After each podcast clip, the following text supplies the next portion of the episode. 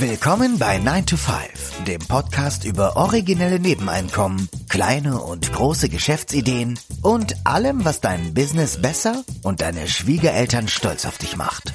Es ist nie zu spät für einen Plan B. Hier sind deine beiden Gastgeber, Ruben Alvarez und Christian Schmid.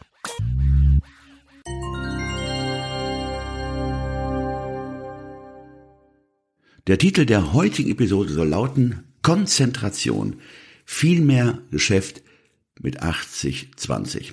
Bevor wir in die Episode einsteigen, ähm, wollen wir ganz kurz innehalten und äh, ja, die Geschehnisse, die derzeitigen Geschehnisse nicht ausblenden. Eins vorab, Christian ist heute leider nicht da. Wir hatten einige technische Probleme bei dem Versuch, diese Episode gemeinsam aufzunehmen. Äh, leider ist es uns nicht geglückt. Deswegen ich heute am Mikrofon, Ruben allein zu Hause. Wir haben jetzt zwei Jahre Pandemie oder befinden uns ja immer noch in der Pandemie, wobei man sagt, es schwächt sich langsam ab. Omikron ist nicht mehr so schlimm, wie man hört. Nichtsdestotrotz dachte man ja, okay, äh, wie wird denn die neueste Mutante denn heißen? Und klar würde sie im griechischen Alphabet den Buchstaben Pi besetzen. Und wer hätte gedacht, dass nun jemand aus dem Leben dazwischen grätscht und uns das Leben schwer macht? Auf traurige Art und Weise. P für Putin. Ähm, wir sollen nicht vergessen, dass ähm, er Frieden und Freiheit im starken Maß torpediert und ein Land, Ukraine, in Not und Elend stürzt. Es ist herzzerreißend, was man an Bildern sieht. Und ich kann nur hoffen, dass auch für das ukrainische Volk und für alle, dass wir dem Herrn Einhalt gebieten können. In Gedanken sind wir bei den Ukrainern und hoffen einfach nur das Beste. Wobei die neuesten Geschehnisse einen nicht optimistisch stimmen lassen. Gut, aber das sollte nur hier am Rand erwähnt werden, ähm, dass das Leben auch weitergeht. Deswegen werden wir jetzt über nicht Putin, sondern über Pareto, den Vater des 80-20-Prinzips.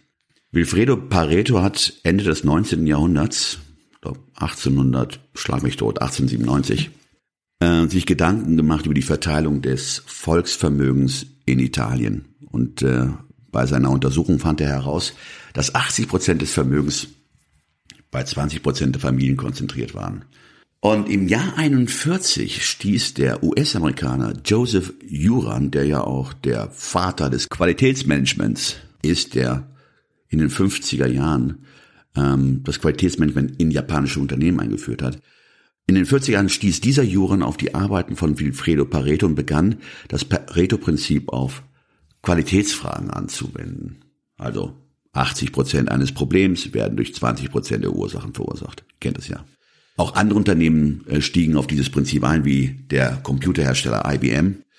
Ähm, man sagt, dass IBM wohl einer der Pioniere in der Anwendung des Prinzips in der Softwareproduktion war, weil äh, in den 60er Jahren Spezialisten herausgefunden haben, dass circa 80 Prozent der Arbeitszeit eines Computers benötigt werden, um rund 20 Prozent der Befehle auszuführen.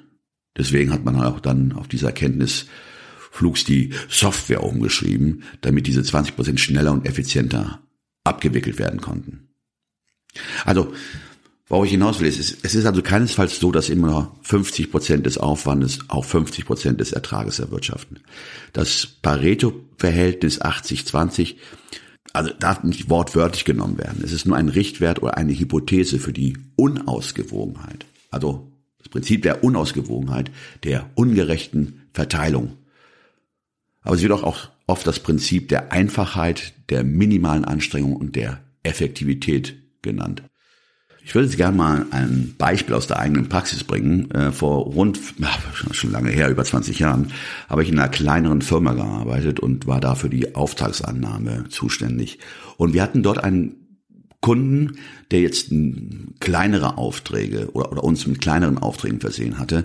Und das war ein Kunde, der ähm, ständig unzufrieden war, der an den Produkten zu mäkeln hatte, der, äh, der äh, Merkmale oder vielmehr sagt er dann, wenn ihr mir das Merkmal X nicht liefert oder euch fehlt das Merkmal Y, wenn ihr das nicht in Ordnung bringt, dann äh, werde ich mit meinem Geschäft zu dem Wettbewerb gehen. Und jedes Mal, wenn sich dieser Kunde beschwerte, war ich natürlich verunsichert. Und ich bin halt zur Produktionsabteilung gegangen, habe gefragt, ist es dann möglich, ist es möglich, diese, diese Merkmale äh, einzufügen? Können wir da diese Änderung vornehmen? Und ähm, ja, bin praktisch den, nennt man den Ingenieuren auf die Nerven gegangen, ähm, weil diese Änderungswünsche ja nicht so einfach umsetzbar waren. In der Zeit hörte ich dann auch schon von der 80-20-Regel, ohne sie richtig zu verstehen, aber diese 80-20-Regel besagte, dass 80 Prozent des Umsatzes von 20 Prozent der Kunden kommen und 20 Prozent des Umsatzes von den anderen 80 Prozent. Und ich dachte, hm, kann das denn stimmen? Und ich habe mir mal die Mühe gemacht, dann äh, eine Liste anzufertigen, äh, die ich nach Umsatz geordnet habe und musste dann feststellen, dass es in der Tat stimmt. Also diese 80-20-Regel stimmt zumindest bei mir, bei meiner Auflistung, denn weil nach der Liste war es in der Tat so, dass 20 Prozent der Kunden für 80 Prozent des Umsatzes verantwortlich waren. Und dann habe ich mir mal angeguckt, wo denn dieser Kunde, der sich ständig beschwerte, lag. Und ich musste feststellen, dass dieser zu den, ja, zu den 80 Prozent gehören, die nur 20 Prozent des Umsatzes generieren. Da kam natürlich die, in die Erkenntnis, an sich sollte ich mir ja bessere Kunden suchen, anstatt zu versuchen, ihn, der ja für einen geringen Teil des Umsatzes verantwortlich war, zufriedenzustellen. Also es gab keinen Grund, sich zu verbiegen. Nichtsdestotrotz, nach dieser Kenntnis habe ich nichts weiter gemacht. Ich habe weiterhin die Ingenieure genervt. Warum? Weil ich 80-20 nicht richtig verstanden habe. Und ein paar Jahre später habe ich dann ähm, ein Buch gelesen von Richard Koch. Das Buch nennt sich das 80-20-Prinzip. Mehr Erfolg mit weniger Aufwand. Es ist wirklich lesenswert und ich kann es auch wärmstens empfehlen. Und eine Erkenntnis, aus dem Buch, die möchte ich gerne hier wiedergeben. In einem Abschnitt des Buches setzt er sich mit dem 80-20-Prinzip und die Chaos-Theorie auseinander. Und er schreibt dort, ich zitiere jetzt, es scheint viel genauer zu sein, die Welt als einen sich entwickelnden Organismus zu betrachten, bei dem das ganze System mehr ist als die Summe seiner Teile und bei dem die Beziehungen zwischen den Teilen nicht linear sind. Der Haken am linearen Denken ist, dass es nicht immer funktioniert. Es ist eine zu starke Vereinfachung der Realität. Die Chaostheorie und das 80-20-Prinzip behaupten, und das ist auch empirisch unterstützt, dass das Universum unausgewogen ist. Beide besagen, dass die Welt nicht linear ist. Ursache und Wirkung sind selten in gleicher Weise miteinander verbunden. Auf den Punkt des linearen Denkens würde ich gerne noch mal kurz eingehen, weil es ist nicht jedem sofort klar. Es geht ja hier um, wie er sagt, um die nicht lineare Natur des 80-20-Denkens. Es ist ja bezeichnend, dass wir gerne in lineare Modelle zurückfallen. Also lineare Modelle, wie kann man sich das vorstellen? Lineare Modelle sind äh, so Konstrukte wie wenn A passiert, dann musst du C machen. Also wenn, dann. Das sind diese linearen Modelle. Im Grunde genommen. We'll be right back.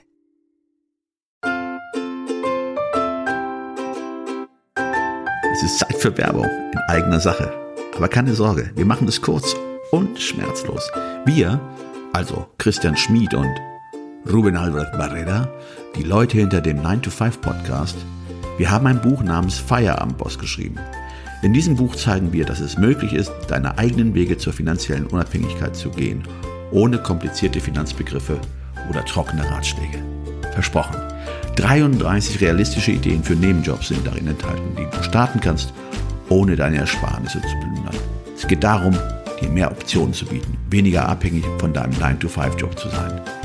Denk darüber nach, es deinem Chef bei der nächsten Kaffeepause zu erzählen. Hey Chef, ich werde mein eigener Chef.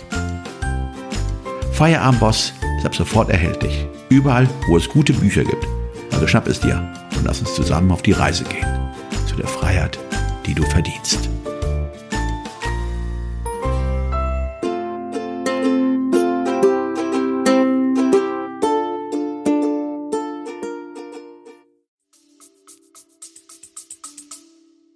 grenzen uns diese linearen Modelle ja ein. Aber es ist auch bezeichnend, dass wir leicht in diese linearen Modelle zurückfallen. Warum? Weil sie einfach sind. Lineare Modelle, wie soll ich es am besten ausdrücken, ähm, versetzen uns nicht in eine starke Position, um die Welt zu verändern. Komischerweise haben sehr viele Wissenschaften dieses Denken, dieses lineare Denken aufgegeben. Äh, und an sich sollten wir diesem Beispiel folgen. Also weg vom linearen Denken hin zum, wie heißt es hier, divergenten Denken oder auch laterales Denken. Interessant dabei ist ja, dass man laterales Denken auch mit Querdenken gleichsetzt. Dieses an sich schöne Wort, was leider heutzutage negativ konnotiert ist. Divergentes Denken oder laterales Denken ist eine Denkmethode, ähm, die ganz klar im Gegensatz zum linearen Denken steht. Ich meine, man bezeichnet das divergentes Denken häufig äh, als typisches Merkmal äh, ADHS-Betroffener verstanden wird. Also, halt dieses 80-20-Prinzip taucht überall auf. Es ist unglaublich. Also nicht nur äh, in, in wirtschaftlichen Fragen, sondern auch Denkprozesse sind davon betroffen. Dieses 80-20-Denken könnte man auch umschreiben als Erkennen der wichtigen Merkmale in deiner Umgebung oder die wichtigen Facetten unserer Umgebung und auch Umstände zu erkennen.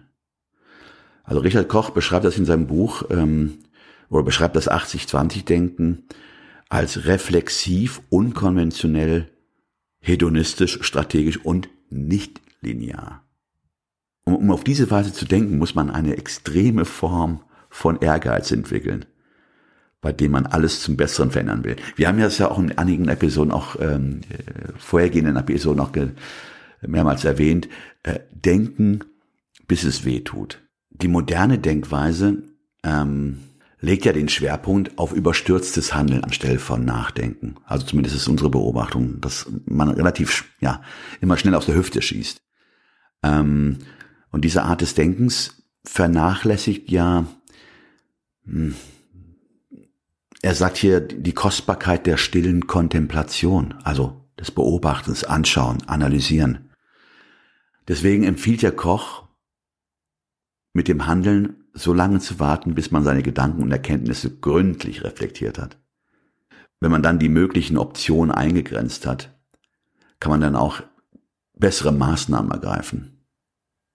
Und ähm, daraus würden dann auch beeindruckendere Ergebnisse geliefert werden.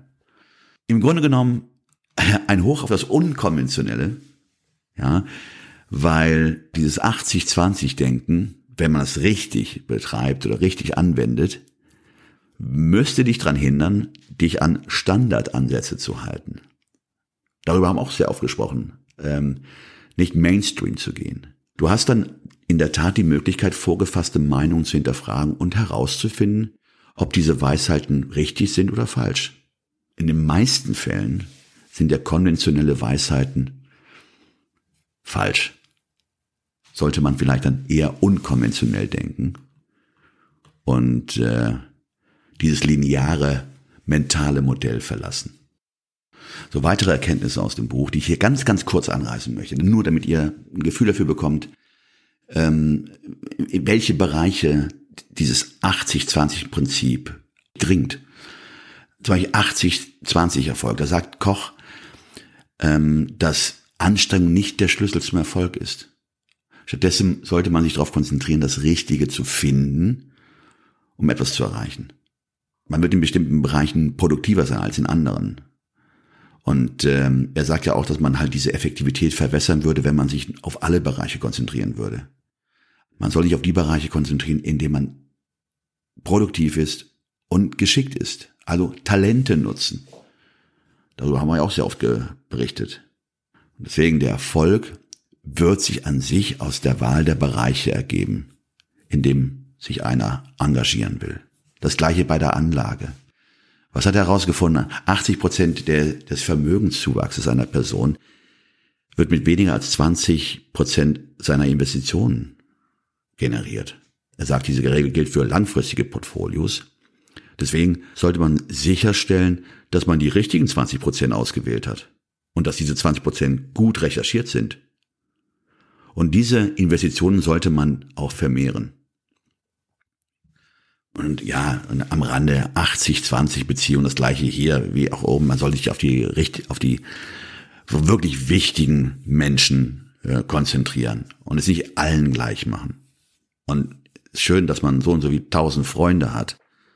Die große Frage ist einfach nur, ob man dann diese Vielzahl an Freunden pflegen kann. Also 20 Prozent deiner Beziehung werden 80 Prozent der positiven Auswirkungen auf deine Interessen ausmachen. Weiterhin Arbeit ist klar. Das ist interessant.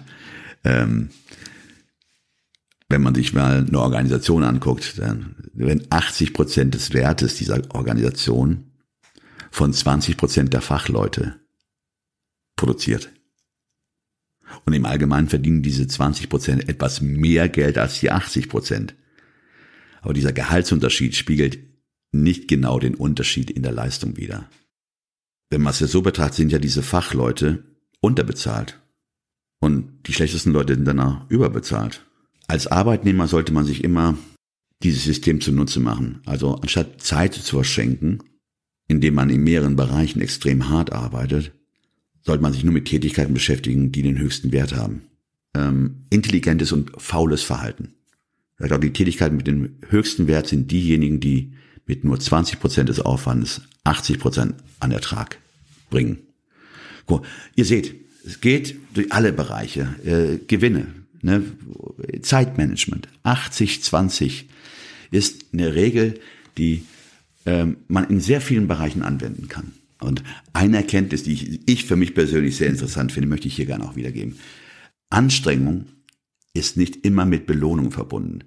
Aber zurück zum Thema dieser Episode. Ähm, wir gehen jetzt zurück zum Unternehmen. Also in jedem Unternehmen gibt es Dutzende, ja vielleicht hunderte von 80-20 Hebeln, also winzige Scharniere, die ganz große Türen schwingen können. Also Erkenntnisse wie vier Prozent deines Einsatzes sind für 64% deines Erfolges ähm, äh, verantwortlich. Jetzt wollte ich euch fragen, warum 4 und 64, darauf gehe ich später ein. Oder 10% deiner Produkte und Kunden verlieren mehr Geld, als sie einbringen. Im Wesentlichen sagt das Prinzip, 80% von dem, was du erhältst, kommt von 20% von dem, was du tust. Also kleine Anstrengung, große Belohnung. Und auf der anderen Seite natürlich 20% von dem, was du erhältst, kommt von den anderen 80%. Also große Anstrengung, kleine Belohnung. 80-20 gilt für fast alles, was man in einem Unternehmen messen kann. Da ist nun die eingehenden Telefonanrufe, Höhe der Provisionen für Verkäufer, Ausgaben der Kunden, Standort der Kunden, die Beliebtheit von Produkten und so weiter und so fort. Lässt sich alles mit 80-20-Prinzip analysieren. Also das bedeutet letzten Endes, dass vier Fünftel von all dem unbedeutend oder trivial sind und nur ein Fünftel wirklich wichtig sind. Gut, darüber kann man streiten, ob diese Aussage so trifft, äh, ob man dann wirklich äh, die 80 Prozent einfach ausblenden sollte. Ich meine nicht, ähm, weil man da auch sicherlich äh, Lehren ziehen kann. So oft wird ja auch das 80-20-Prinzip mit dem Eisbergmodell gleichgesetzt. So. Und jetzt kommen wir nochmal zur Erläuterung. Warum 4 aus 64? In jedem 80-20 steckt ein 80-20. Praktisch wie ein Fraktal. Also 80-20 gilt immer noch für das, was übrig bleibt, wenn du die unteren 80 Prozent abziehst. Das heißt, nicht nur, dass 80 Prozent deines Geldes von 20 Prozent deiner Kunden kommen, sondern 80 Prozent der 80 Prozent kommen auch von 20 Prozent der oberen 20 Prozent. Deswegen kommen wir auf diese Aussage, dass 4 Prozent deiner Kunden 64 Prozent deines Einkommens erwirtschaften. Das ist 80-20. Und das gilt immer noch für die oberen 4%. Wenn man da dieses Prinzip anwendet, kommt man darauf, dass 0,8% deiner Kunden für 52% deines Einkommens verantwortlich sind. Das ist Wahnsinn, oder? Das kann man so fortführen, bis keine Kunden mehr übrig bleiben. Du kannst mehrere 80-20 übereinander legen und so eine noch schnellere Hebelwirkung erzielen. Das heißt, du erhältst 50 Prozent deines Geschäftes von einem Prozent deiner Kunden. Du kannst dann leicht 10 Prozent mehr Gewinn machen, wenn du deine fünf großen Kunden verwöhnst und die Gewinnspanne deines Top-Produktes abschöpfst. Dass man sich auf diese fünf konzentriert, heißt nicht, dass man die restlichen Kunden vernachlässigen soll. Nur soll man vielleicht auch mal ein bisschen die Perspektive ändern. Und gleich dann halt die Kunden segmentieren in A-Kunden, B-Kunden, C-Kunden. Das ist einer der häufigsten Fehler, die wir machen. Zu viele Dinge für zu viele Menschen tun zu wollen. Das könnte man denen ja entgegensetzen. Also 80-20 ist im Kern ein Modell der Konzentration. Und schafft man damit nicht auch ein Single Point of Failure? Rum, wenn ich mich hauptsächlich nur um meine drei Top-Kunden kümmere und diese dann wegfallen, weil sie von der Konkurrenz noch mehr verwöhnt werden, besteht da nicht eine Gefahr? Kann sein. Ich glaube, dass man langfristig mit diesen 20 Prozent oder mit diesen drei Kunden, wenn sie 20 Prozent ausmachen, den Gewinn erheblich steigern kann. Und das ist nicht nur dass man sich auf diese Kunden konzentriert, sondern das hängt natürlich auch ab, wie stark diese Beziehung ist. Maßgebend sind Stärke, Tiefe und Dauer der Beziehung zu diesen wichtigsten Kunden. Und wenn ein Vertrauensverhältnis besteht, dann ist die Wahrscheinlichkeit, dass diese abwandern, in meinen Augen gering. Die Konzentration jetzt auf diese Kunden sollte an sich nicht das Risiko erhöhen, dass man dann dadurch angreifbarer ist. Am Ende möchte ich noch eine kleine Denksportaufgabe aufgeben, weil sie, glaube ich, bei der Gestaltung von Neuprodukten hilfreich sein kann oder bei der Erweiterung deines Sortiments behilflich sein kann. Wenn man dieses 80-20-Prinzip anwendet, ja, du verkaufst einen, ein Kaffee, Kaffee Latte Grande, ähnlich wie die Kaffees, die bei ähm, ähm, Starbucks angeboten werden für sage und schreibe 4,95 Euro. Wenn man dieses Prinzip ansetzt, du sagst ja, okay, wenn 100 Kunden 4,95 Euro ausgeben, dann müsste, wenn man das Prinzip anwendet, das 80-20-Prinzip anwendet, sollten 20 auch bereit sein, 24,75 Euro auszugeben. Jetzt würdest du natürlich sagen, ja, was denn, soll ich jetzt denn einen Eimer Latte verkaufen, damit er die 24,75 Euro ausgibt? Nein. Äh, die Frage ist, welche Schlüsse zieht man daraus, wenn man weiß, von den 20 oder von den 100 Leuten, die bereit sind, 4,95 Euro auszugeben, weißt du, wenn man das Prinzip anwendet, dass 20 Prozent durchaus 24,75 Euro ausgeben würden. Dann müsstest du überlegen, okay, wenn ich schon nicht einen Eimer Latte verkaufen möchte, sondern was könnte ich stattdessen anbieten? Ja, zu überlegen, welche Produkte es ne, im, im Zuge äh, des Kaffeeverkaufs geben könnte. Du könntest rein theoretisch überlegen, okay, äh, ich könnte ja die Kaffeebohnen, eine eigene Röstung verkaufen für 24,75 hm, der Sack, ein Kilo.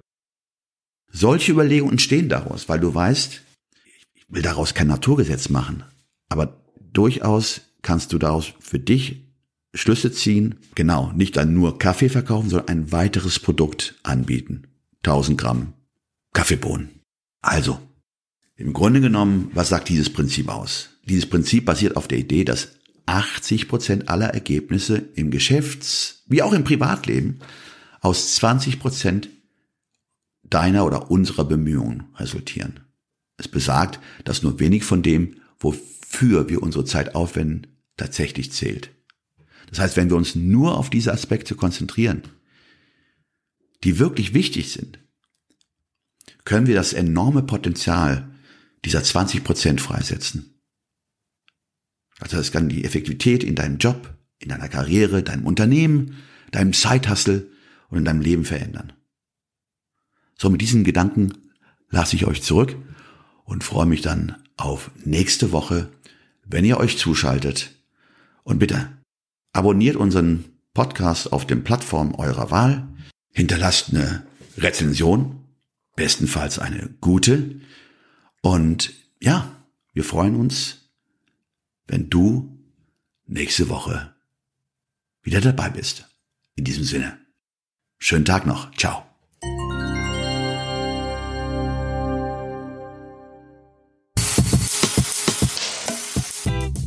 Das war 9 to 5, der Podcast von Christian und Ruben.